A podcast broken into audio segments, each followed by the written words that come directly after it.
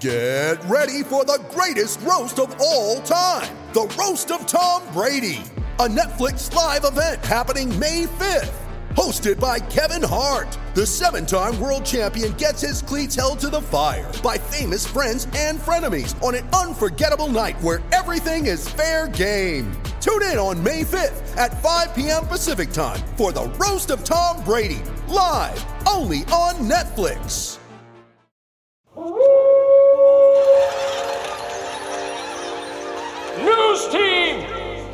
Assemble!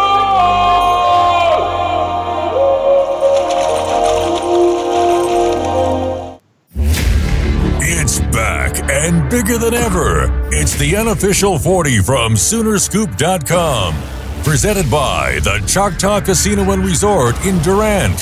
Now, here's the entire Sooner Scoop crew Carey, Josh, Eddie, and Bob.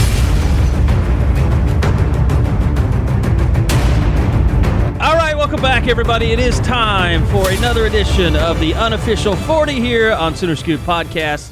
Uh, we welcome in Josh McCuistion, Eddie Radosevich, and Bob Przybylo for uh, another massive edition. By the way, want to throw this out there. Uh, we just crossed the one million download plateau for the unofficial 40, just the unofficial 40 itself. Of course, we have the new podcast, of the Eskridge Lexus postgame podcast, but yeah, the Choctaw Casino and Resort uh, unofficial 40. Uh, we have now crossed 1 million downloads. It's like uh, McDonald's, like, gonna have a sign out there, like 1 million download. I wish we had killed as many people as McDonald's, but we'll take this lovely. We'll take that honor instead. Uh, but I want to, want to remind you guys the reason that uh, you are getting episodes each and every week of the unofficial 40 now on a regular basis is because of the uh, Choctaw Casino and Resort in Durant. It is an unbelievable property. You guys go out there, want to have a great weekend, uh, great hotel, uh, lots of stuff to do, a lot of great places to eat, amazing food and restaurants, the poker rooms. Uh, if you're a high roller, they got. High, I don't know what that's like to go into the high roller area because I am not one. Um, but the uh, Players Club rewards card, they've got that out there for the more you play, the more you win. Uh, and uh, now they've got the dice games. They've got uh, craps for you. They got roulette. Uh, and like I said, the hotel rooms out there are as nice uh, as any that you'll find. It makes just for a fantastic weekend. It's starting to cool down a little bit, but the uh, pool is unbelievable out there. I know we've got some hot days coming up. Uh, so thanks to the good folks at the Choctaw Casino uh, in Drake. Go check them out, choctawcasinos.com. Book your weekend away just to get away. Maybe even go down before you head down to Dallas next weekend as well. That might be a good time for you. So, uh, first off, guys, uh, order of business. I want to play this for you. It is, by the way, a huge week. We understand that. A massive, massive week. And then I thought this was a little strange uh, on Monday when Lincoln Riley had his his uh, weekly press luncheon. All right, uh, yeah, thanks everybody for being here. Uh, excited, you know, about this week to get back into Big 12 play. Um, you know, very, you know, we kind of, as we looked at the season, you know, before this thing. Um, what's going on right now? That is not excitement. That sounds like a guy that just lost like three games in a row. What the hell's going on around the Oklahoma program right now?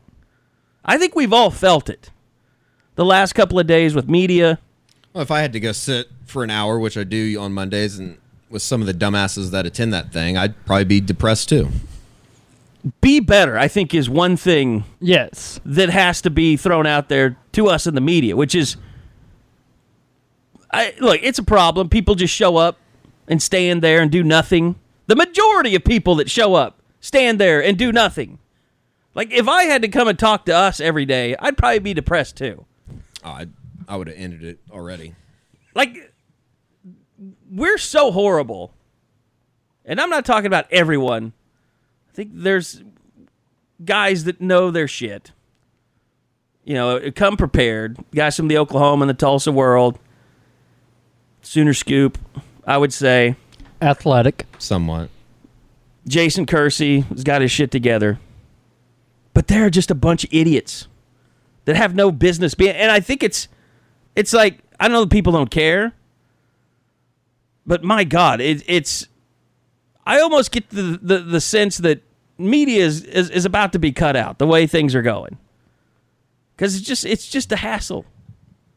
Might be.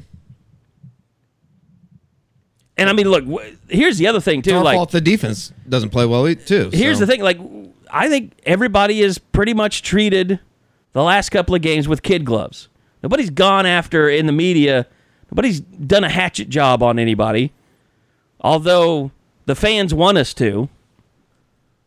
This game coming up is huge because if they don't play well against Baylor on the defensive side of the ball, I'm going to tell you, all hell's going to break loose. because It's this that time. this is the what the Cheering for defense has been built for. You know, because that they're supposed to stop the Big Twelve teams. Baylor is that type of offense that if this defense is supposed to be better, that we heard about all spring and summer, this is when you finally see it when you're going against that traditional Big Twelve team. This is where Buki makes the difference. This is Bust. where. Go. I always hate when we jump right in and never get Josh's thoughts on the previous game because he wasn't with us on the po- post game. Another cry for Josh on the post game. Well, I mean, I'd like to know what he what he saw. People are upset that you're not on the post game, Josh. You know, like, like I said, there's there's this week for the people that are not Threes on the of board people. Don't know.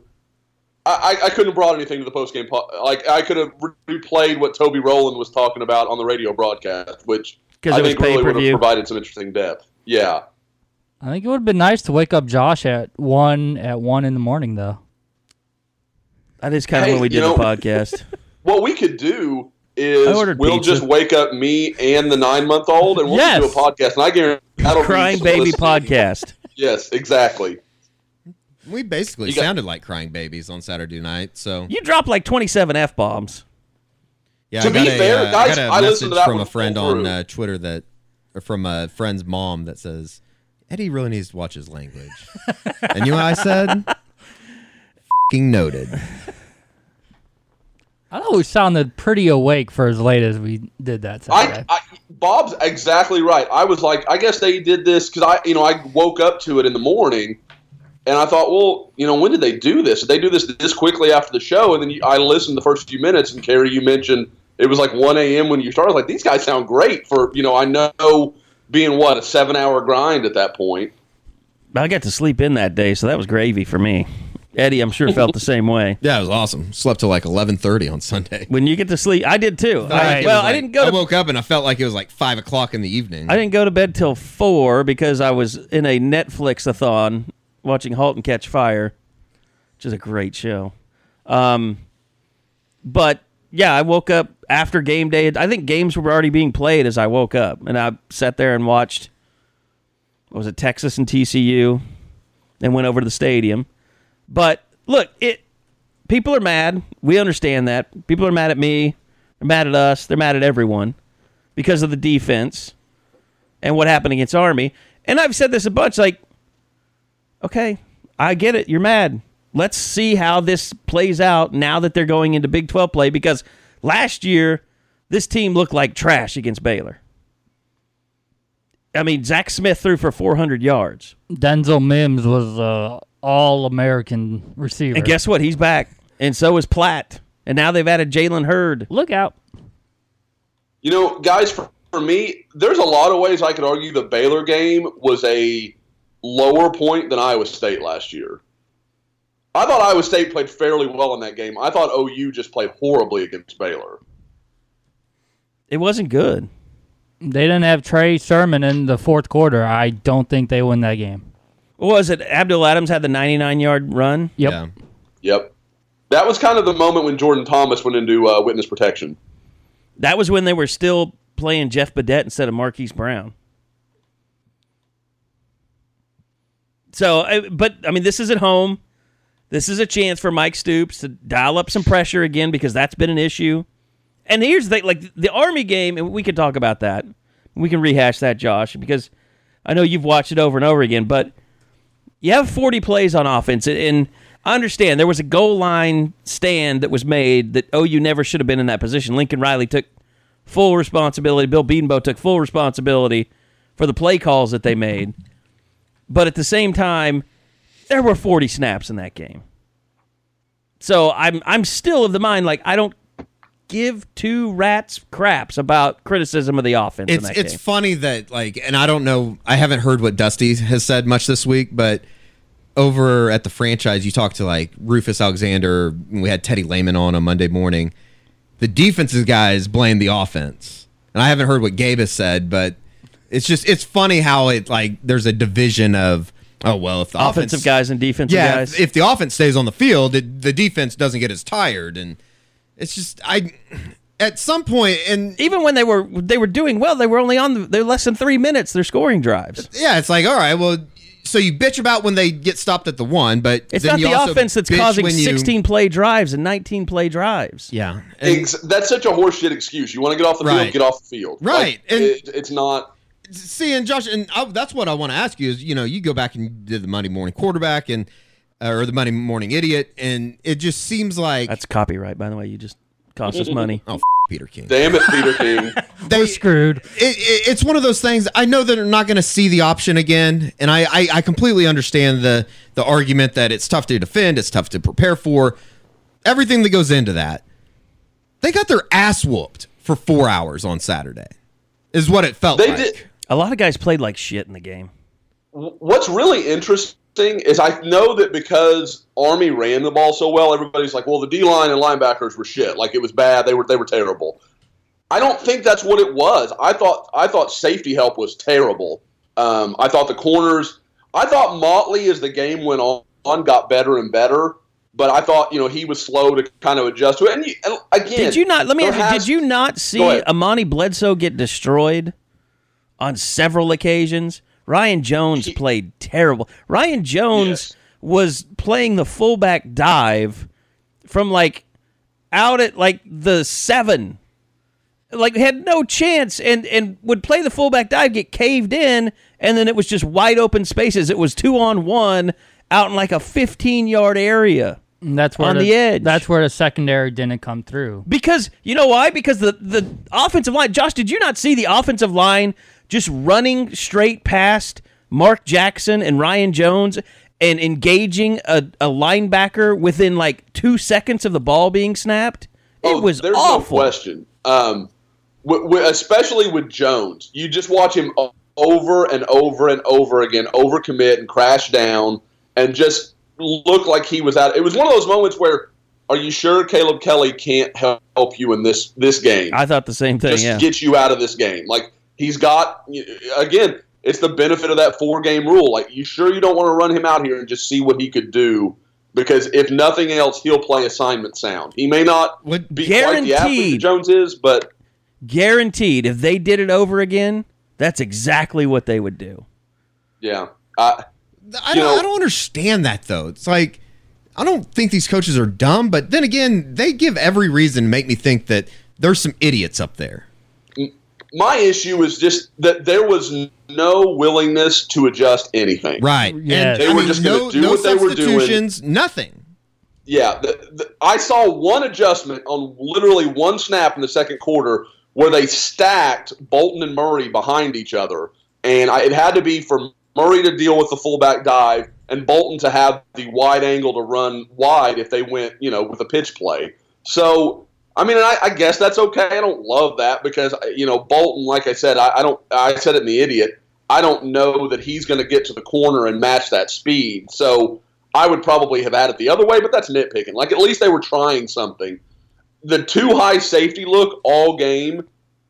I get why Oklahoma was doing it. They wanted to have protection for any kind of RPO, you know that that sort of stuff. I understand all of that, but at the same time, what do you want to bet on? The fact that Army is going to be capable in the run game and continue to beat you as they already have through you know one quarter, two quarters, three quarters, or do you want to try and force the issue and you're going to have to beat our guys outside man to man? Well, we know we have the better athletes. It was Like, a- I- I, look, I don't see. It was a shitty plan. I think don't see- that- I don't way that can be see- to me, scheme plan, that's not my biggest concern right now with the coaching staff. My biggest concern is they're not trusting any uh, anybody else but their frontline starters to play. Right. They Like- ta- talked about the depth. The depth is still not there. I mean, in, but in their not- eyes, in their not- eyes at least. It's not like we're talking about unproven guys. Like I'm talking about like Ronnie Perkins. What's wrong with letting Ronnie Perkins play more? Whenever he's in the game, he may they're so afraid of putting someone in there that's going to make a mistake that they just won't put them in there.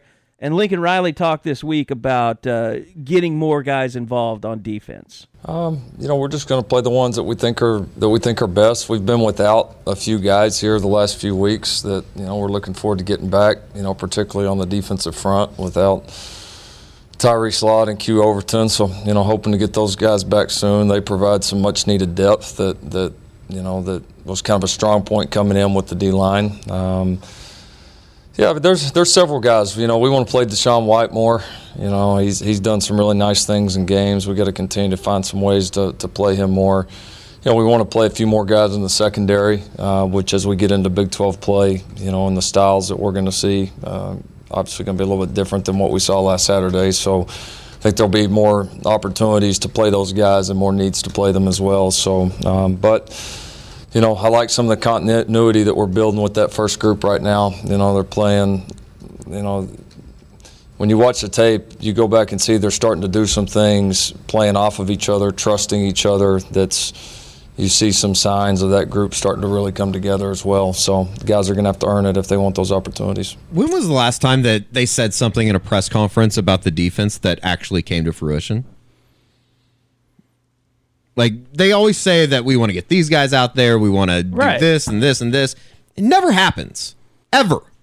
here's what's interesting to me is you know for all the the shit that Brent Venables took when you look back on his time here whenever a game plan called for something unique I think back to the Sun Bowl when they played Stanford and that was the game that Ronell Lewis you know became a household name uh, whether it was Spinner uh, Corey Nelson was a guy that he was one of the best athletes on the defense, but they didn't really have a place for him. So they basically invented the jack position in their defense to get Corey Nelson to play as a young guy.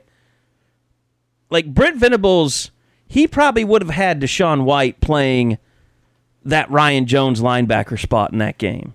Like if they like DaShaun White so much, do you really need a strong side versus an inside linebacker in that game against Army? Especially no, but they don't they don't trust anybody down there. Right. Especially when he had to play that one play because Kenneth Murray's helmet came off. So it wasn't like you were saving him for the four four game deal anyway. So you got him out there.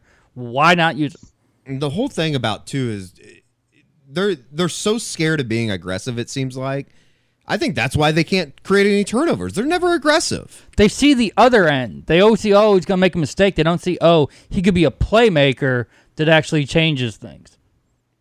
You know, Sad, soft and is what my, it is. My problem is with it is you see all the you know, and don't get me wrong, I understand that not every freshman's going to be ready to play. That that's just the way that goes, whether it's physically, mentally, whatever. Clearly, they're all in on DaShaun White. They're all in on Ronnie Perkins. Those those guys are going to play all year. Why? You know, you look at like look at Texas with Caden Sterns. That guy, they've just run him out there, and they're saying, and he's going to make mistakes. Like everybody's talking about his interceptions, and that's great. But Caden Sterns is making mistakes everywhere for Texas. I guarantee it. Yes, they said But- he's having issues in coverage, but that's not where he's getting his picks. But he's a playmaker that they trust to go make plays, and they're letting him do it. They're letting a good athlete make plays. It's it, it makes me wonder: Does o, is OU overcomplicated? Like, i do they not feel like these kids can grasp it? Because everywhere, all over the country, you see these freshmen that are capable of making an impact. But I mean, we all freaked out about Buki playing as a freshman because it never happens at Oklahoma. And I think it's always been said, well, they don't have the talent. Well, I mean, the guys in front of them haven't been world beaters. So, so what is it like? That's where, it, and that's what I've always felt like has been an issue is that you see guys having to think so much that they can't get out of their own way. Well, I don't know. I that just- I think it's- I think just- it that's is- me connecting dots. I think it is an attitude from the staff, from the defensive staff, that, like you said, that is more playing not to get beat than it is to create any kind of havoc or disruption. Yeah, And I- That's just maddening too. I think. it it goes to that like we talked about with the two high. If you're gonna go down, you might as well go down. yeah, Oklahoma is defending from the back to the front. They're worried about we're going to get beat over the top. We're going to do this, and you're leaving yourself open to you know. Let's you know. I think we all know the simplest aspect of the game is to run the ball. I mean that that's what it's all built on. But if you're focused on the pass game and a big play and that sort of thing, you're just leaving yourselves open for a situation like Army where they just you know death by a thousand cuts. I mean, it's got to be it's got to be a balance. I mean, it just it can't just be overly. I mean, look at look at that Baylor game in 2014 where they tried to play up on receivers for them and they just got burnt and burnt and burnt. And then they put them Get 10 yards better off the players ball. that can cover people. Then. well, that was Julian Wilson. He wasn't that good. I But think what say I'm, that was a weird personnel decision. they have better but- players now, though. Is what I'm saying. but what I'm Well, saying yeah, is are we going to argue that? What I'm saying is, if they personnel are problem? aggressive, like you guys are saying all the time, they're gonna get beat, and then people are gonna lose their minds that way. You have to have a balance. You can you can't Sure, rush sure. seven all the time. You've got to pick and choose. You've got to pick and choose your times when you're going to blitz. You got to pick and ti choose your times when you're going to play man coverage, when you're going to play bump and run, when you're going to play seven yards off. It's you have to you have to balance it out. It can't just be one extreme to the other. We we talk about it all the time. Who's the most extreme defensive coordinator out there? Manny Diaz, because Yeah. and he's had 50 different jobs because he keeps getting fired. Yeah, and Miami's pretty damn good at defense this year. Hey, Army threw the ball nine times. Is that not an extreme? I think that's like, that's the thing is they keep saying they didn't want to get beat over the top by Army. That's is- like that's stupid. if you're scared of that, what's the Yeah, Big 12 exactly. gonna like? You know that the confidence level you have in your secondary. At that, you're like, we're worried that Army is going to beat us. And what are you if you're do? worried about Army beating you over the top, you should be fired. Is that their first call? Seriously, Who Who you you you- firing? I don't care. Fire somebody. Fire them all. Fire them all. That's I mean that's that's the softest thing that it's ever. If you're worried about Army beating you over the top, you should be fired. Your defense coordinator should be fired. I got into a conversation yesterday on Twitter with JD Runnels, and we were talking about some of these things. And he was talking about, you know, you've got to be concerned about this and this. The problem with it is, I feel like Oklahoma wants to cover everything okay. Like we've got a, we've got an answer for that. We've got an answer for this, but none of it are we going to take the fight to the offense. We're just going to do as much as we can everywhere. That's not the way it works. You, you, you're. I mean, there's going to be a weak spot. No matter what you do defensively, there's going to be a weak spot. So take away, make them uncomfortable. Make them do what they don't want to do. Don't don't say, well, we'll do this, but that's not what we want to give up. So we're going to let that happen. Because that just, I, like I said, I, I just don't know how you bet on letting Army run the ball, and we're not going to bet on our athletes on the outside. That that just doesn't make sense to me. But I mean, again, I, I do think there are qualifiers to this. It's a weird offense. O- Army does things that Oklahoma will never see again. Well, unless in a couple years. But it's just, uh, it's not all one or the other. But uh, you're just seeing a pattern that never seems to stop. Whatever excuse we can offer, it's another excuse the next week. Like Oklahoma Yeah. at some point needs to start seeing their production. I mean, somebody said it. I think Oklahoma's in the 70s in defense and hasn't faced an offense anywhere near what they're going to face in the Big 12. No. But I mean, look, that's why I'm saying this is the put up or shut up of all weekends. Yeah. If You're right. if you cannot if you find yourself in a shootout with Baylor, They're going to. it's it's time to make some changes. And with the culture that's around the program right now and recruiting, let's just say OU goes out and Baylor puts 40 on them. And it looks like the defense has no answers.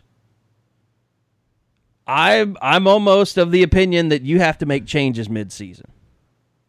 In terms of what? In terms coaching? Firing in terms people, of or- hiring new defensive coordinators. Really? Wow. I, I, I'm I mean, this a stuff can't that. I don't continue. know what it accomplishes. It's ripping apart the fan base and the program.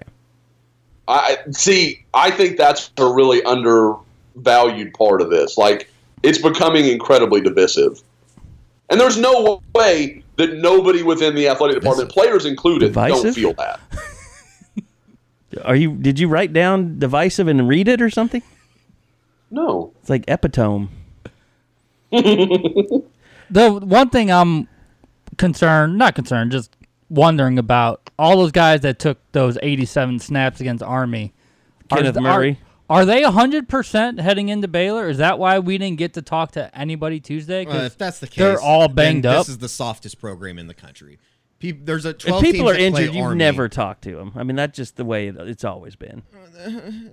banged up. We played against the option Injured. this week. I mean, uh, look, Kenneth Mann was requested this week. He wasn't He given. showed up on Monday morning. Kenneth, Kenneth, Kenneth Murray did. Yes. Kenneth Mann is what I said. Oh, said. Kenneth Mann. Scale back your anger, Eddie. It's just it's it's You're losing your mind. It's stupid. I think there are a bunch of pussies down there. You're the strong man. It's just so ridiculous. I'm sick of everything. If you want to go see this shitty team this weekend, guess what? I'll give you twenty dollars off. That's right. With your first SeatGeek purchase, Sooner Scoop will give you twenty dollars off your tickets this weekend to see the shit show that is Oklahoma Sooner football. Uh, look, Best seriously, promo you've ever read. Ever. seriously, look, we all know that it's it's complicated with all the the, the sites that are out there for buying tickets. SeatGeek uh, wants to make it easy for you. They're trust you can trust them. They're reliable. Download the SeatGeek app. Uh, it puts millions of tickets into one place. You can find the seats that you want for the price you're willing to pay. It gives you seats all over the stadium. Tells you uh, what's a good deal. It groups them. It shows you. It's like uh, the pro football focus that everybody's mad at us because we they can't give you know access to everyone to see every little thing. Uh, it'll show you like green is a good deal, red's a terrible deal, uh, uh, yellow. Watch out that you can get better prices if you look. So you just go to one place. There's nothing quite like being there, and and, and Army is proof of that. If you went to the game, like you enjoyed yourself. If you watched it on TV and paid sixty bucks, you hated yourself.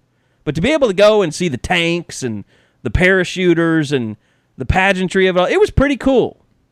Like I came away going, ah, you know, I don't know fans are upset, but that was a cool game to go to. So if you want to go see it in person, download that SeatGeek app, enter the code SCOOP, and you'll get 20 bucks off your first purchase. So uh, it's also good for concerts. Uh, if you're listening to this podcast and you want to go to a local uh, game of your choice, NFL game, you're all taken care of. Just put that promo code SCOOP in, you'll get $20 off. So SeatGeek, uh, life is an event, and they have the tickets. So, are we moving on, or are we still we still want to talk Army? Let's move on. I, I, I think that horse is dead. We got Uh, you know. a lot of re- re- all right. recruiting stuff to talk about as as as well. This would be a pretty big The- No one wants to play for this program. Why does Khalil Lofton still play football for Oklahoma? Because his assignment sound? Because Robert Barnes is worse. I think say I, I think it's because they don't have a great option back there, Eddie. I mean, it's just it is what it is. Their safety recruiting hasn't been good enough. It just hasn't. Um, They've missed. I will say the the one guy, you know, and you guys talked to, uh, and I did. I I don't know if you heard me earlier. I listened to the entire post game pod. I, I'm coming to terms, um, and I thought Kenneth Mann was easily the best defender on Saturday. Thank you. Thank. That's what I, thought he said. was Thank freaking you. outstanding. By the way, uh, you know Neville Gallimore, their center, played his ass off that game for Army, and Neville. There was never a bigger example of how Neville Gallimore needed. Like Dillon Faamatau is banged up. There was one play in the end zone. Did you see that, Josh? When he just got put on his back, Yes, yeah, it was Um, embarrassingly bad. Uh, you but know who would have been really useful? Q Overton. Because he's a run stopper, Carey. I was thinking about it like mid fourth quarter. I was like, oh god, they just could use. damn Overton my luck that Pro Football Focus comes out with a infographic on Q Overton right after that podcast. Was that no, no, last- no, no, no, no. From last year. That that was from June. They're talking about who's coming back. Who were some of the best run stuffers coming back? So someone just threw that in my face. They, I got cold takes exposed. yes, Yes. and that's actually probably where I got it from. That Q Overton was so good. you good. can't believe Pro Football Focus. Their grades are horseshit. they don't know what the uh, assignment is. Yeah, they can't grade that stuff off a tape. Give me a break. Anyway, yeah, Anyway. they could have used they could have used anybody because I mean, look, Neville Gallimore playing 87 snaps or whatever, nobody was going to survive that. Except their center kicked his ass most of the day. And I don't understand why is Neville Gallimore like two yards off the, the line of scrimmage? I guess I I should have have asked a that question question. into a couple of coaching buddies of mine about that because I don't get that either. I don't. It feels like you're just seeding a yard. Like we're just going to What give you that nose yard. guard have you ever seen that doesn't try and get as close to the center as humanly possible? He's But it's not new. It's something OU's done. It's that damn frog stance that they did all the time last year. And people then hate Army that. People, first time football seen it. people hate that frog stance. Yeah.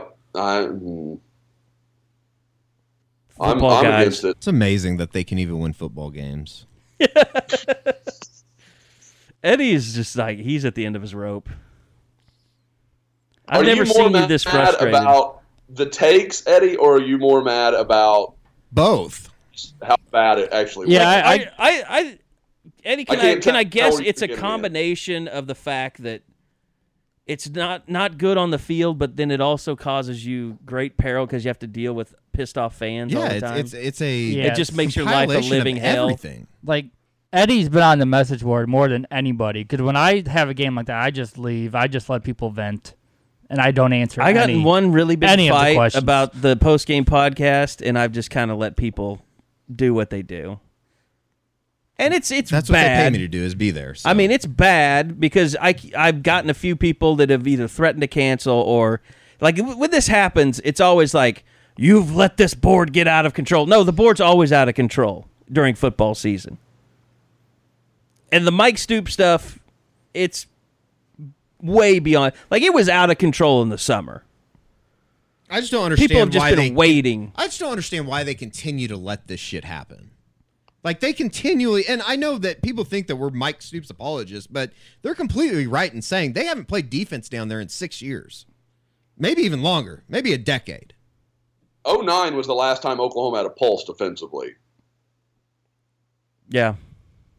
And they're lucky. I mean, they're they're honestly they're lucky that they play in a shitty conference. Here's the only problem I foresee. So if you fire Mike Stoops in the middle of the season, you're just going to make Ruffin McNeill your defensive coordinator. I I think that's the guy that's been had just as much a hand in Oh, I- designing this defense as Mike has probably. I think that would be the worst decision that Lincoln Riley has made since taking over at Oklahoma. but that's what will happen. What are you talking about, guys? Bob Diaco's already running this show. no, he ran the show the first two weeks. Josh. That's right. That's right. He got demoted. They, I they were guess like, you- okay, yeah, you could- Bob's got it under control. You could promote Bob Diaco. I think you'd have to. I mean, because otherwise you're just playing a man down. That's why I don't love the firing somebody in midseason because then you just have one less one less hand involved in the whole. I don't thing. think they're going to fire anybody. I just But I don't will, either. will, they need to figure it out. will they actually put more people out there? Will they finally do it? Let's take our own advice and just watch Baylor first. That's see what true. happens. Fair. That's You know- fair, but I just it's it, it I can see why people are so angry because it seems like they just keep doing the same thing over and over again. They don't even try to figure out. To me, different it's not rocket science though. Like the Iowa State game, they did the same thing. They went after Motley all game. They they they basically ran a Baylor type offense. They ran inside zone. outside of the tackling, But listen, they ran inside outside zone of tackling, they played with fine David against Iowa Montgomery. State, though. He had 82 yards, and then they Iowa State they had one of the one-on-ones on the teams in the outside. country. I don't know what you're yelling about. Iowa State's one of the worst trying to rushing make a teams in the point. country. Worst. What's your point? Iowa State is one of the worst rushing teams in the country. My entire I don't give a f- what they did against them. I'm trying to tell you. I'm trying to lay this out for you. My God, somebody's got to have some sanity around here. Um, the the Iowa State game, like, I don't think it's a giant indictment on the defense. It's just the way that they played, and I don't know that Baylor is going to come in here and target one player like they did with Parnell Motley. But they have enough receivers that they can I mean, they don't target have to. any I mean, of them. If anything, it's going to finally expose Tre Norwood, which I've talked a lot about, which nobody else wants to admit or see it my way. That's like the 13th worst thing about this defense. What Tre Norwood? Yes. Well, it is until he turns into to uh, Julian Wilson 2014. Tre Norwood is the least of Oklahoma's problems defensively. Guys, somebody asked me this the other day. For Oklahoma to be a good defense, I mean, like a you know, I, I don't, I don't, I don't think anybody should have any illusions that in the Big Twelve you're going to consistently be a top twenty defense. It's just not very realistic. But if you're going to say top thirty-five, which with Oklahoma's offense, you can beat anybody at any time with that sort of defense. How many guys that are currently starting would start for that defense? Murray, Man, man, okay, I could get there. For what team? Like for a defense that was going to be good enough to enough. be really good. to be a top Yeah. 35 Who among the starters right now would actually play on this really good defense? hypothetical defense. Yeah, like who who is of that caliber? Can can we move Bookie to corner? Yeah, Thank you. that that would be a move. Sure. Yeah. So I mean, three, four, maybe. And I, I don't. I'm not presenting this as an excuse. I'm just saying, I this this defense has holes that have to be covered. I mean, they're- just do because there's a few guys that wouldn't play for a mediocre defense. Here's one thing that I think Iowa State taught everybody is if you look at this defense, what's the what's the biggest thing that they're missing? It's right in front of your face. What's the biggest thing that this defense doesn't have? A competent coordinator. Dominant nose Personnel. nose tackle. No, they don't have any rush ins. I only- say that would be The only way that you're going to get in trouble is from people blitzing. And Iowa State figured that out because they're smart as hell, and they just max protected the whole game. Now Baylor goes empty a lot. They go four wides. I don't know that they're big into max protecting, but to me, if you're playing Oklahoma, the fact that they have no one that can really beat you one on one on the edges, you can you can work around that. That's a real problem moving forward. That's what Mike said. They don't have a Obo. They gotta get creative. So this is the week where we see it. God, they don't even have There- a Tapper. guys- there are some whispers about Jalen Redmond, like getting cl- closer to maybe getting out there. Yeah, I, I mean, I- If I- he is even sort of close, do you run him out there this year? I was driving by. I was leaving basketball practice yesterday. I'll say it just because I saw it. He he was out there in full pads with a non-contact jersey on. I don't know what that means. I don't know how much he's doing out there, but he was out there. Credentials just pulled. Sorry for driving down a street and looking over. I just wanted to see if I could get you triggered. Because you Oh, haven't been triggered there. enough today. Well, I'm sure that the way that they're treating us right now, as far as the media, they'll try and gouge my eyes out after uh, the game on Saturday.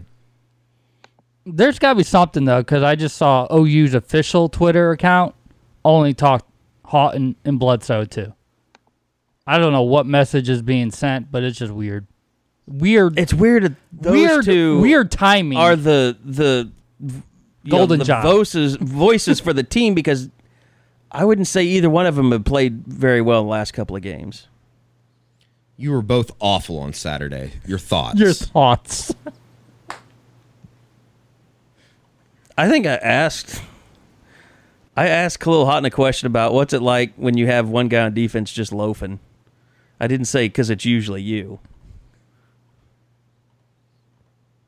But he's had some horrible looks. That touchdown that Hakeem Butler had, the last one, the long one, he was just standing there flat footed. I don't even know if he's loafing. He might just not have the natural instinct to be that guy, which is why To not stand on, on a field like you're a right fielder picking it. daisies. yeah. So anyway, uh, I look Baylor's going to tell us a lot. I don't know what Is- kind of excitement is going to be in the stadium. I mean, that, sad? Is that sad that Baylor is going to I tell don't think you a Baylor's lot? going to tell us anything. You don't think? I think Baylor's a bad football team. I think Baylor's going to tell you exactly what you think they're going to tell you. I think. Uh, Damn Oklahoma it, Josh, might give what the does that yards. mean? no, what I'm saying is they're a bad football team, and if they're able to move the ball and pick up a lot of yards on OU, it's terrible. And the Do you defense have has any no illusions shot. that Baylor won't go for 400 yards? No. They'll put up four to 450. I guarantee it. They'll put Oh. up thirty, at least thirty Yep. points. That that's coming. Like It's- it's anybody that's not expecting that, just fooling themselves. They'll have a couple sustained drives and they'll have a couple really big pass plays, and it's going to Yep. be thirty. Yeah, just get And I mean, get ready for it. It- So what's the At final least going to be Denzel? Mims is really, really I- good. Like He's 56 Butler. to 31? I I think I got like fifty-two to thirty-four, something like that. It's gross. It, it's gonna be a. We got blessed with a three-hour game last week. We're gonna get a like a four four-hour game Saturday.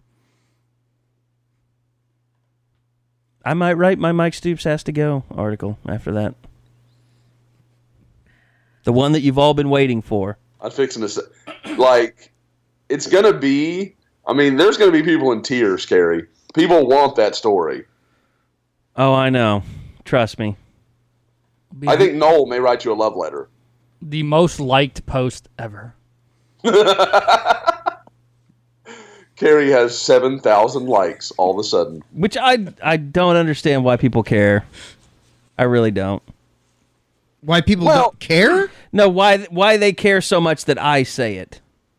I think it's because I like they would never want to say this. You're there every day, man. Like you're there. They they.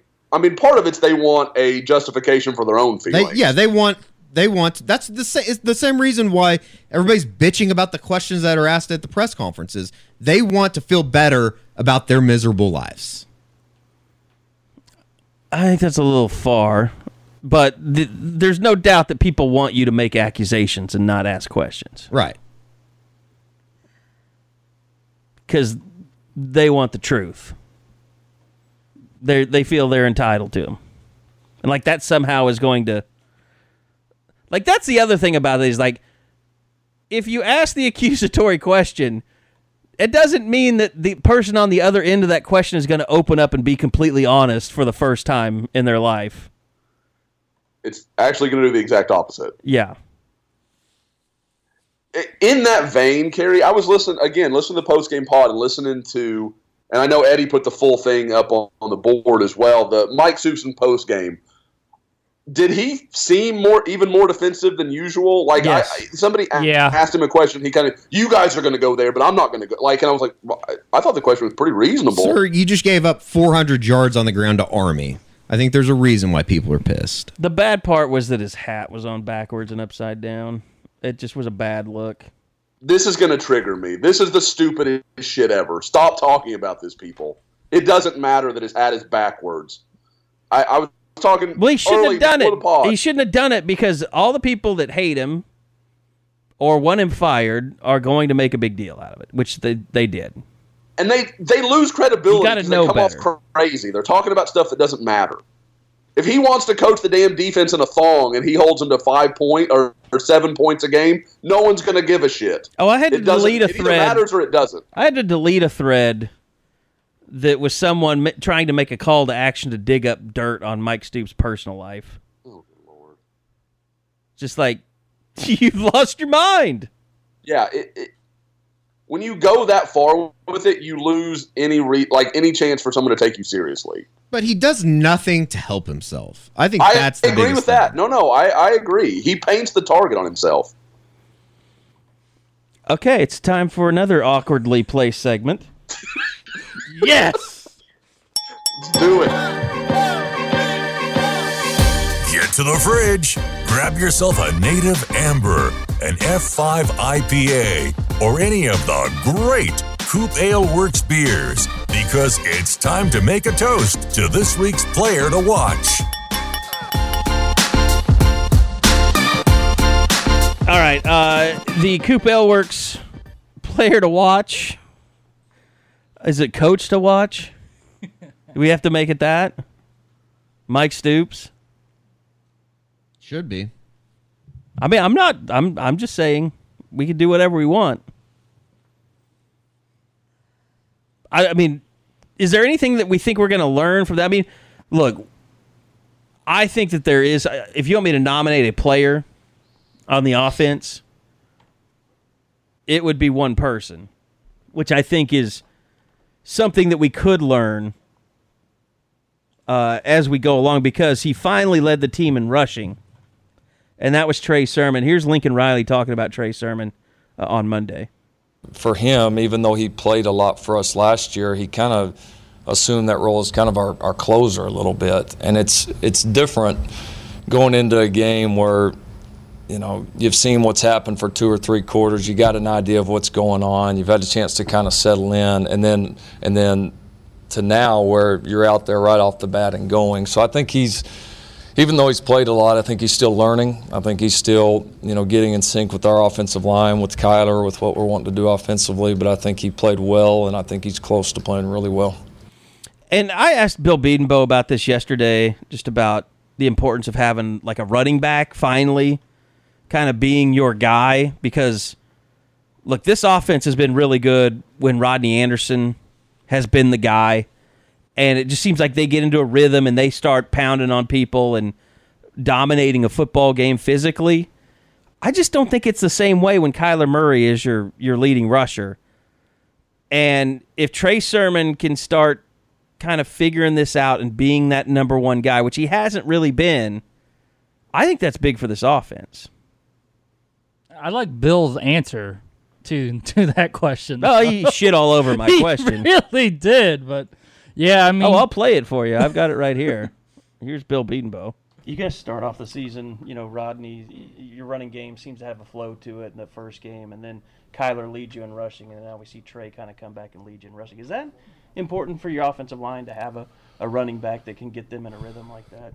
You know, um, I don't know. I get asked those, you know, who's the running back? This it, that doesn't matter. You know what I mean? Now, I think it's important for the running back to get into a rhythm, but who it is back there. I mean, I don't even know who's back there half the time. So I'm sure they don't. Maybe they do. Heck, you'd have to ask them. But I mean, half the time I don't know who's who the running back is. You're blocking a play, a front, you know, those things. You're not worried about who the running back is. So I think it is important for running backs to get in rhythm, seeing things, you know, over and over and the different things that that they're doing, especially for us. You know, we get played a little bit differently than we saw on film. You know, um, you know, for whatever reason. But um, you know, so for for that reason, I think it is for the running back more more than an offensive line. So that that's my candidate offense. I know uh, Bob had somebody on uh, defense. Josh, do you have anybody that you can really think of that just like I want to see this guy, I want to see more of this guy on defense? Either either offense or defense. Mm, I, I I'm I'm firmly in TJ Pledger's camp. I want to see more of that dude on the field. Yeah, because I got to tell you, Bill, nobody's really having to guess who your running back is, who's in the game at running back, because ninety percent of the time it's Trey Sermon. Well, you know, the only guy that carried the ball on. Yeah. Saturday. I mean, but with with that, you have to again. You go back to forty plays. I mean, you know how how Marquise Brown didn't get any touches. I guarantee that wasn't part of the game plan. Bob, your uh, player to watch? I'm going with Bookie because this is what he was brought brought in for to stop these Big 12 high-powered passing uh, off uh, offenses.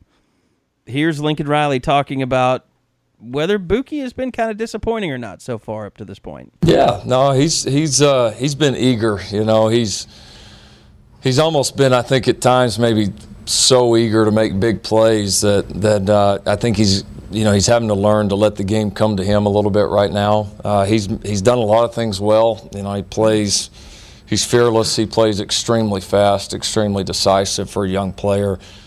You know, and he's I think he's really just kind of starting to settle in. So the the big plays are coming for him. I mean, he's a big play kind of guy. He's going to do some things through the year that's going to that'll you know that'll wow people, um, and it's just a matter of time there. So the key for him is is just like we've talked to him about is don't try to force it. Just just you know let the game come to you, and then as you continue to grow, the the big plays will come. So um, he's he's done some really good things, and I think he's you kind of feel like he's right on the cusp of, of breaking out and playing really well for us.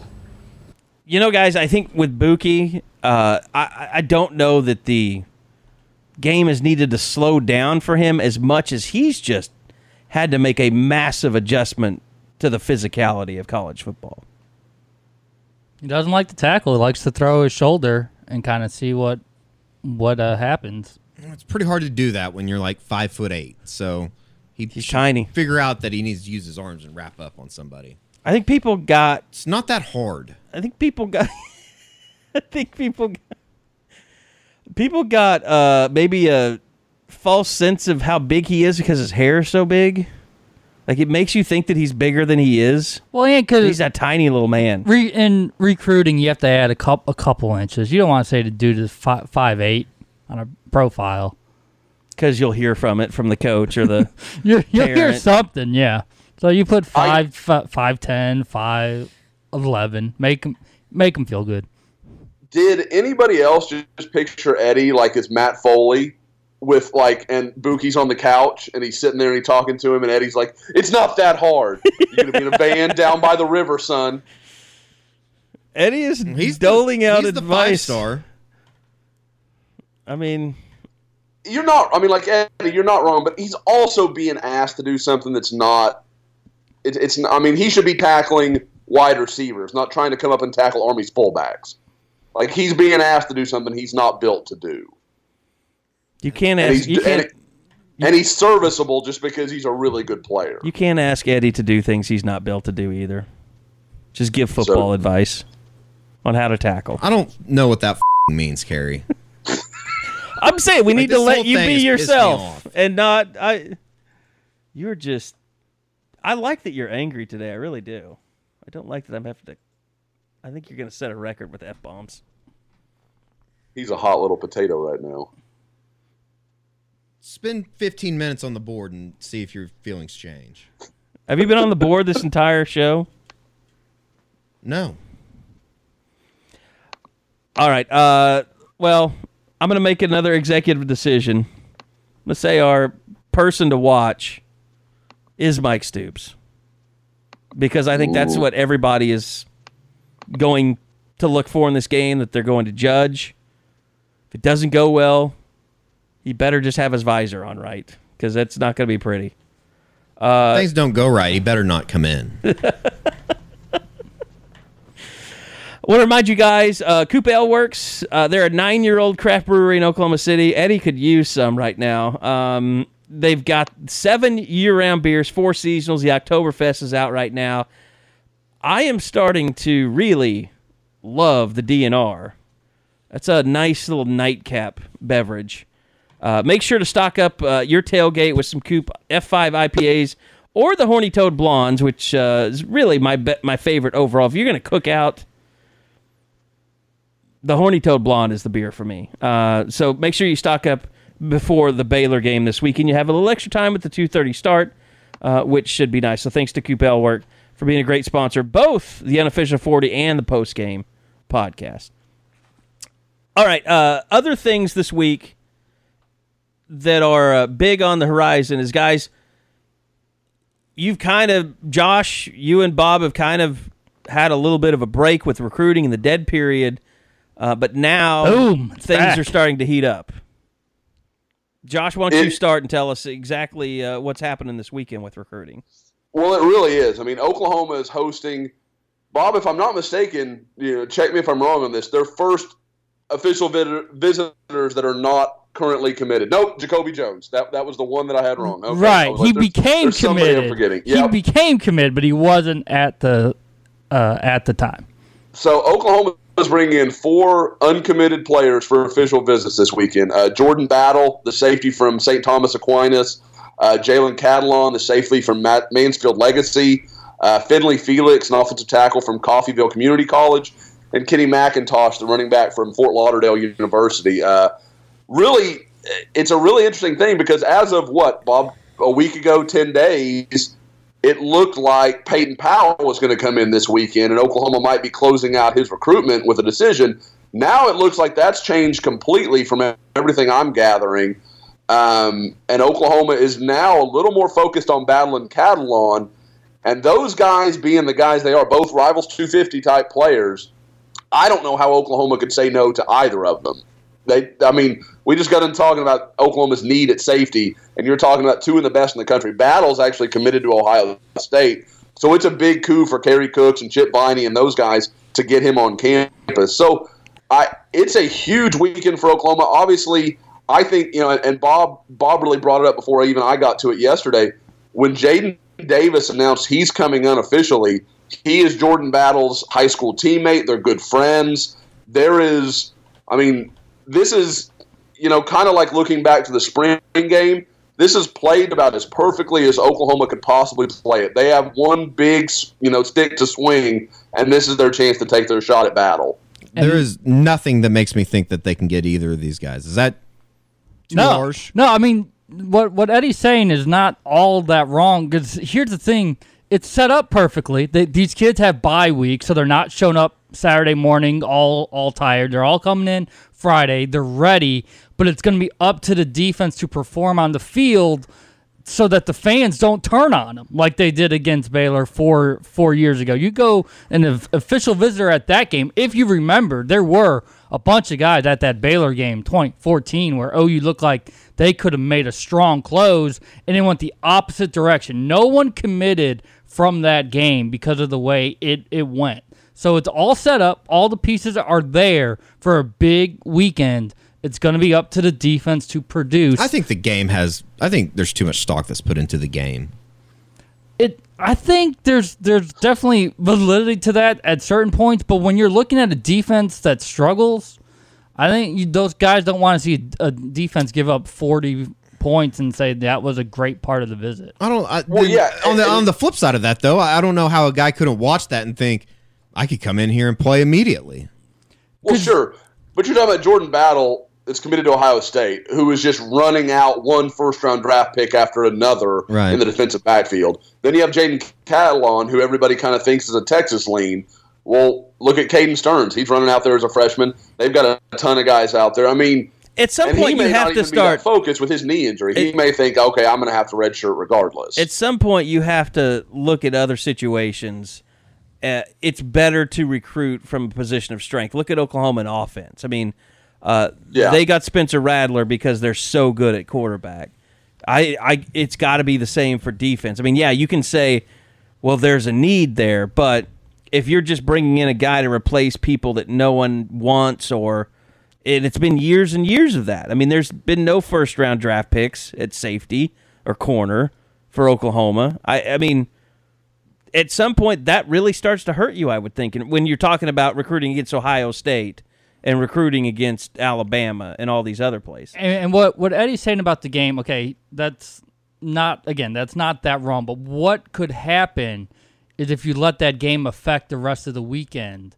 I, I remember that Baylor. I remember talking to Dominique Al- uh, Alexander, Zach San, uh, Zach Sanchez about how tough it was to then host those kids at night on campus corner when you just lost by 34 points. The vibe just changes if the game doesn't go a certain way. So that that's one thing I will I will be watching. Kyler for. Murray doesn't get paralyzed in this game. It's when you got to make a couple phone calls and dip into the uh, bag of drugs on campus corner. What? Oh, we're not gonna. We're acting like college kids don't do drugs. Is that what we're doing? That's as dumb as what they're throwing out there on defense. I didn't say a word. Will there be an emporium on the Sky Bridge to Sugars, Eddie? Yeah, there should be, Yeah. especially when the medical marijuana laws pass. Now, Josh, we talked. Are you going to leave us to start a CBD empire? It won't be a that happens? CBD. I'll tell you that. Whatever. There's a CBD cafe opening up on Campus Corner. They should I close that think where the. Meatball House was, maybe. They should close that. Well, Josh, we're talking about the four official guys. yes, Josh. Talk about What the- the about other thing. some of the unofficial? You think there's any chance of something going uh, going down this weekend? You know, not really. Uh, Princely, God. Good good luck na- on that names. one. Yeah. Yeah, Princely, the defensive end from Manor, Texas, that is a 2020 offer. Um, actually planning to go see him Friday. It's a li- it's not quite concrete that I'm going to make that trip yet, but that is the current plan. Um, going, uh, going to get a chance to talk with him. He's a guy that OU f- offered following seeing him at the Houston Satellite Camp. Uh, it's his first trip to Norman, so he's definitely a guy that OU's put a lot of focus in. Um, I, I don't think anything will happen with him. The guy that you know you, you got to watch a little bit is Javian Hester from Tulsa Finally, Booker T. I finally mean, making the trip. finally making that trip down. That's huge for Oklahoma. I think it's a chance to kind of get things back on track with him, where it kind of felt like I don't think Oklahoma was in bad shape. I still think if he picked today, he'd pick Oklahoma. I just think they'd lost some momentum, and you know, they, it really back in the summer. You know, when we saw him at the uh, the Nike camp in Dallas, Bob, it felt like this could happen any day now. And then now it's like, ah, you know, he, he feels like a kid that's going to at least take some official visits next spring, and we'll kind of see what happens. But I think it's a chance for Oklahoma to just like to just to re-cement themselves and re- kind of continue to build that relationship. So those are the two guys that are uncommitted right now. I I will say we you know we talked a lot about the safeties and that kind of thing. Finley Felix, uh, the offensive tackle from Coffeyville, he's a guy I would definitely keep an eye on. This is his first ever official visit. I've spoken to him some. He seems very excited. I I can talk I to him don't- about the Ville if he wants to.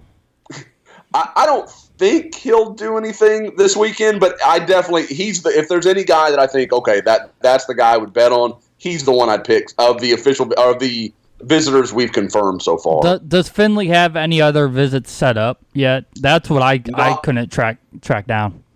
as far as I know, no. I don't think he set anything else up. And, uh, you know, we talked about that um, with somebody, I think, last week, where that's always uh, Jacoby Jones. Yeah, with Jones. But that's kind of a telling sign when, you know, like, oh, I'm really excited about this one, but I want to wait, but I have no idea what I'm waiting for. Like, that, that usually kind of tells you something. So, like I said, I, I think it's probably a coin flip. If you made me guess, I'd say he doesn't commit. But I, I, I think it's also telling Oklahoma's made no real overtures to any other ju- junior college offensive lineman, and I know for fact they want a JUCO offensive tackle. They want somebody to come in and compete immediately. And when they lost out on Anthony Wiggin, they had already offered Finley Felix, and they just made no adjustments since then. So I, I think it's pretty clear that Bill Bedenbaugh and company think they're in a pretty good spot with him. Eddie, were you running the Cubs Twitter account last night? No. oh, the porn thing. Yeah. yeah. That's weird. Did they tweet out porn? Yeah. Maybe your Cubs aren't so bad after all, Eddie. No, they're f- They're playing like shit. They got the former Royals coming after him right now. No, well, I mean, it's it's, it's just the last another. thing they need to do is have a 40 win team come after them. it's just another Marlin out there doing good things somewhere other than in South Florida. So Christian Yelich doing his deal. He got drafted by the Cubs. Did he? I Think didn't so. know that. I just knew it was He's his with their farm system. Eddie, you gonna be hmm. okay? Yeah, I think so.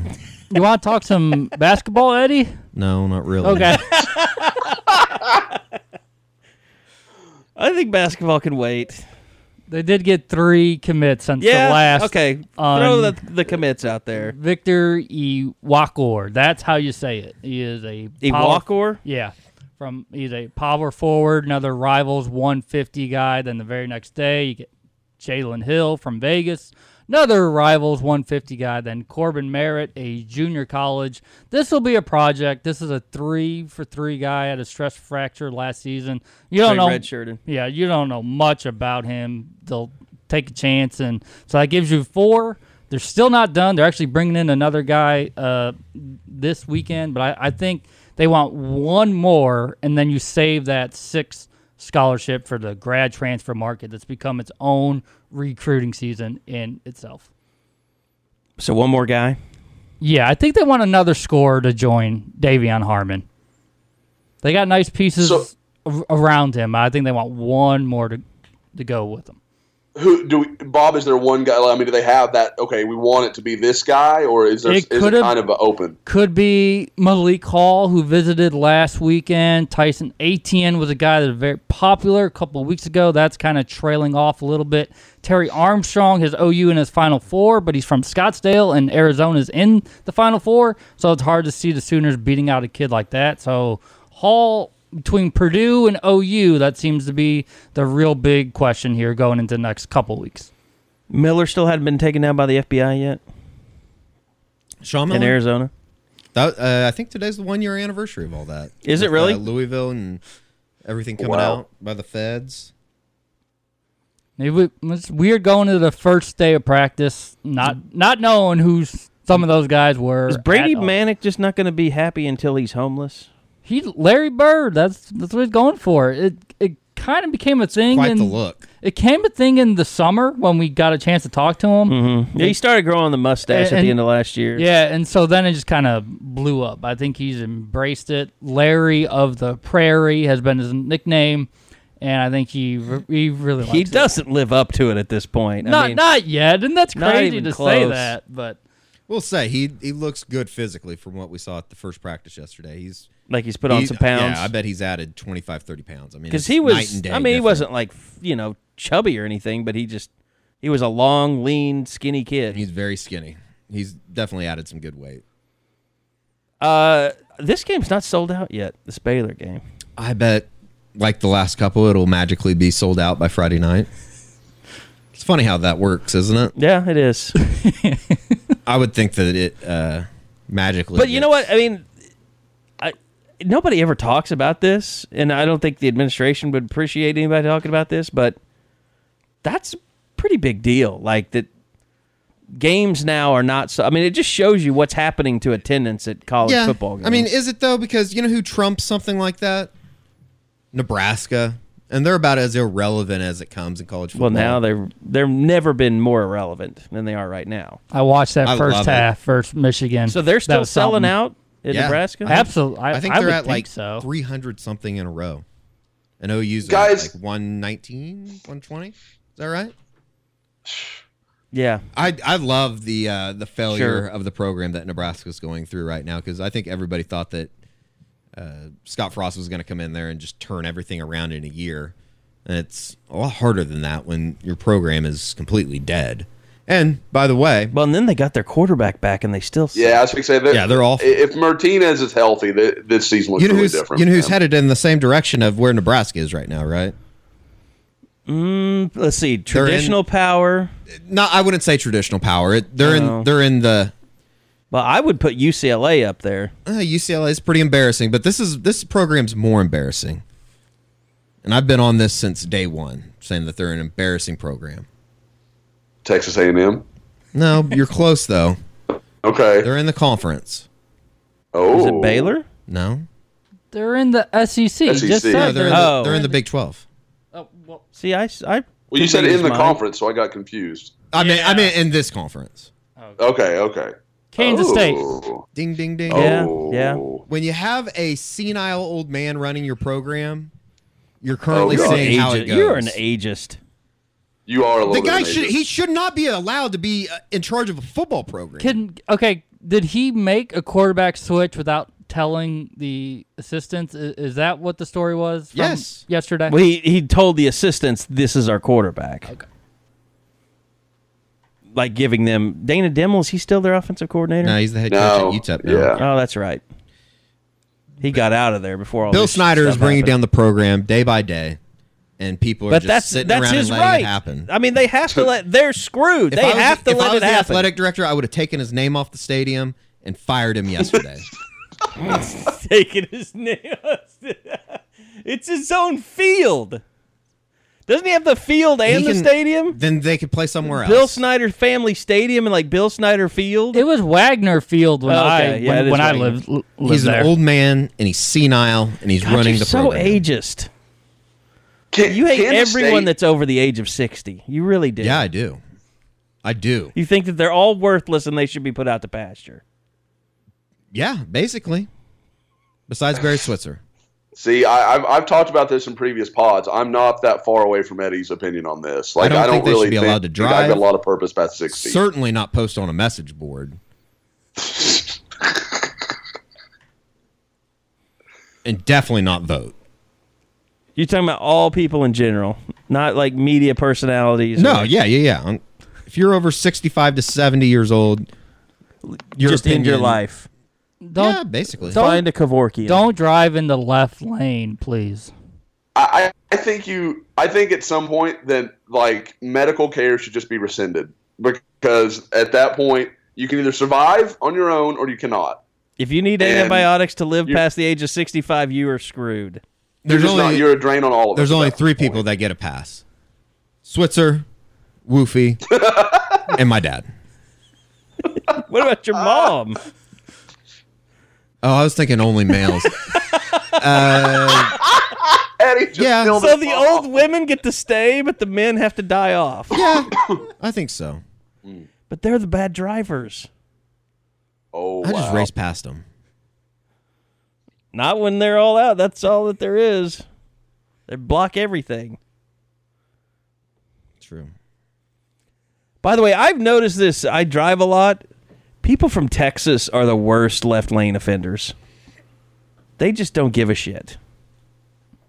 If I see someone in the left lane, I know it's a Texas tag when I come up to them. It's a it's a it's a hard fact. Although Eddie's a left lane driver, we've had this conversation. I stay in the fast lane. That I, But I Eddie- don't mind that if you're cooking. Do not be over there doing the speed limit. That is some that's some bull. Eddie's a pretty fast driver, though. That's fine then. Get get it. There's not a lot of time to be on the roads. We got things to do. Mm-hmm. I gotta get back and moderate a message board. I feel like we've we've improved your mood now that we're nearing the end of the podcast. Just talking about OU defensively really doesn't necessarily depress me, but it just It triggers gets you me. angry, yeah. It wears you down. because the thing is, is We're four like, games into the season, That's the- and it's as it's- bad as it was one at any point last year. That's one thing about it.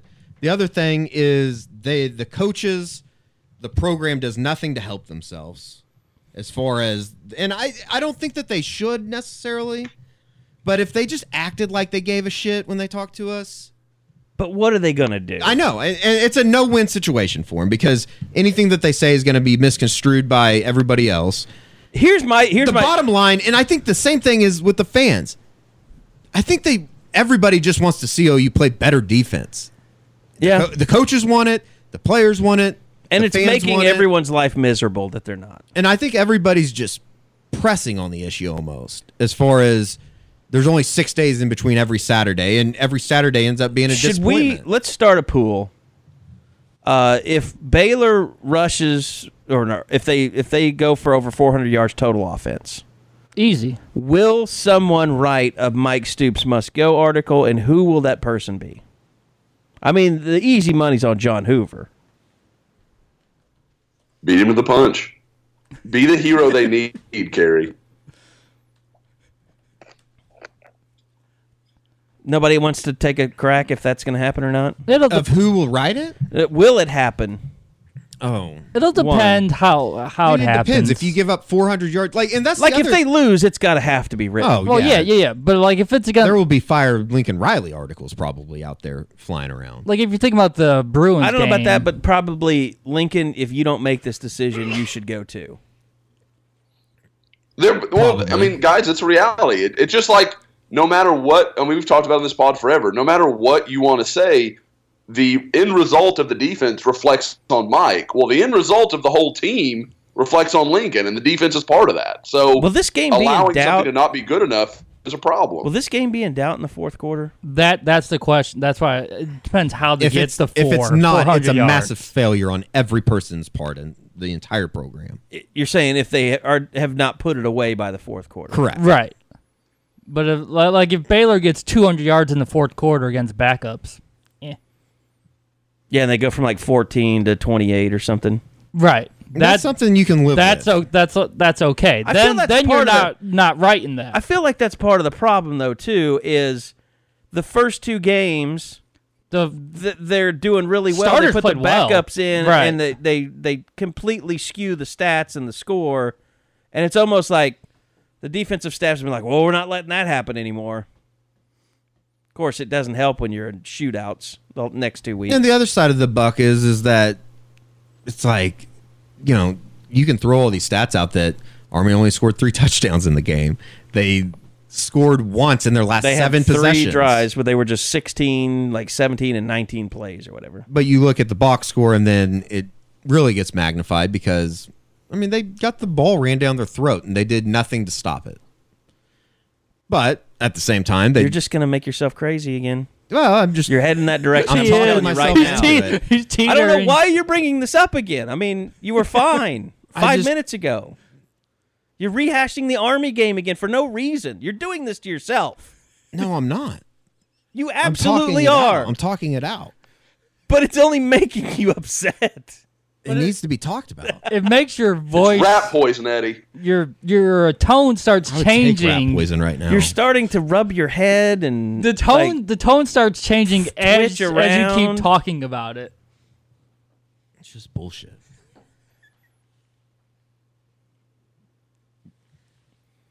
all right. I don't even know how long this podcast is. It's been going, but I feel like we're at an end. I hope everybody feels better. They don't, and you know that. So, Josh, you going anywhere Thursday? Yeah, I'm gonna go see uh, Devon Graham, uh, DJ Graham Ooh, from Keller nice, Central, take on nice. Denton Guyers. So yeah, gonna go check that one out. Like I said, planning to go see Princely on Friday. If not, it may be a Houston game. I'm, I'm kind of trying to work that out. Um, one quick thing because it's already emerging all over Twitter. Kelly Bryant is not coming to Oklahoma. People, stop, stop with that conversation. Just it's yeah, not. we've already had that question on Twitter during the while we've been recording this. That guy's not a good enough quarterback to run Clemson's offense. He definitely can't do it in Oklahoma. And you're not going to piss off Spencer Rattler in the process. Exactly. Oklahoma doesn't need a new wide receiver. They'd rather uh, have Austin Kendall than Kelly. Why? Bryant. Why would they? Like, I- why would they I- even be I don't interested? Know. That's- There I think that's one of those things who- that people just see the guy's name out there and That's think, it. He started at Clemson. I bet he could start at ah. Oklahoma. That that's all it is. The same thing has quarterback happened at whisperer. He safety. Everybody's like, the "Oh, best they out should have taken that guy that transferred from Ole Miss, the Deontay Anderson kid, who's not playing for Houston right now." By the way, Like- Shea Patterson's not really worked out all that great at Michigan. Well, I don't he's been know. the last couple weeks. yeah, hasn't really. I mean, He he Yeah. was definitely not Notre Dame Dame. sucked. Yeah, but I Yeah. think my favorite I I think Notre Dame's defense might just be really, really good. Notre Dame's defense is really good, but one of my favorite takes right now is uh, Notre Dame gets through this weekend. That's a college football playoff team, which I, I guess is halfway true. But people are acting like they've played teams or beat everybody up on thought- teams. everybody thought they beat OSU Michigan, was- Ball State, Vanderbilt, and Wake Forest. Everybody also thought OSU was going to be undefeated till till Bedlam after the Boise State game. I mean, Yeah, we- shit changes. I mean, that's I watched that game with some Oklahoma State fans. They were in pain. they should be. I think That their was- head coach might be a child. I freaking, you know, it, it's. I, I'm certainly here to take my medicine when I get somebody wrong. Baker Mayfield was way off about him. Alan Bowman, I love that guy in high school. Didn't even know I was going to see him. I went to watch Aledo to watch Jason McClellan and uh, uh, oh god, the big offensive lineman that went to Michigan, Bob. Um, oh. Filiaga. Yeah, yeah. Uh, I went to watch them a couple years ago, and they beat the crap out of Grapevine. But that kid, he was the only reason Grapevine did anything that night. They had a receiver that was pretty good. But I mean, Bowman, like then, I was like, this guy's really good. He wouldn't fit OU in what they do now, but OU could have done worse than him last year. He, he's a really good player. I'm sure Cliff Kingsbury will do something to piss him off. Yeah, I mean, you know, Sleep with his girlfriend. That would do it, I bet. deal with it. That's what I'd do if I was a coach. If you wanted to run a guy off, just bang his girlfriend. Not every coach better can do than the that. Mike. Leach. Oh, there's only one coach that can do that. It's Yeah. Coach Cliff. Close personal friend, Cliff Kingsbury. Maybe Seth Littrell. Yeah, maybe he might be. he I- looks like he could still He play. had his. He had. He was halfway out the door of North Texas.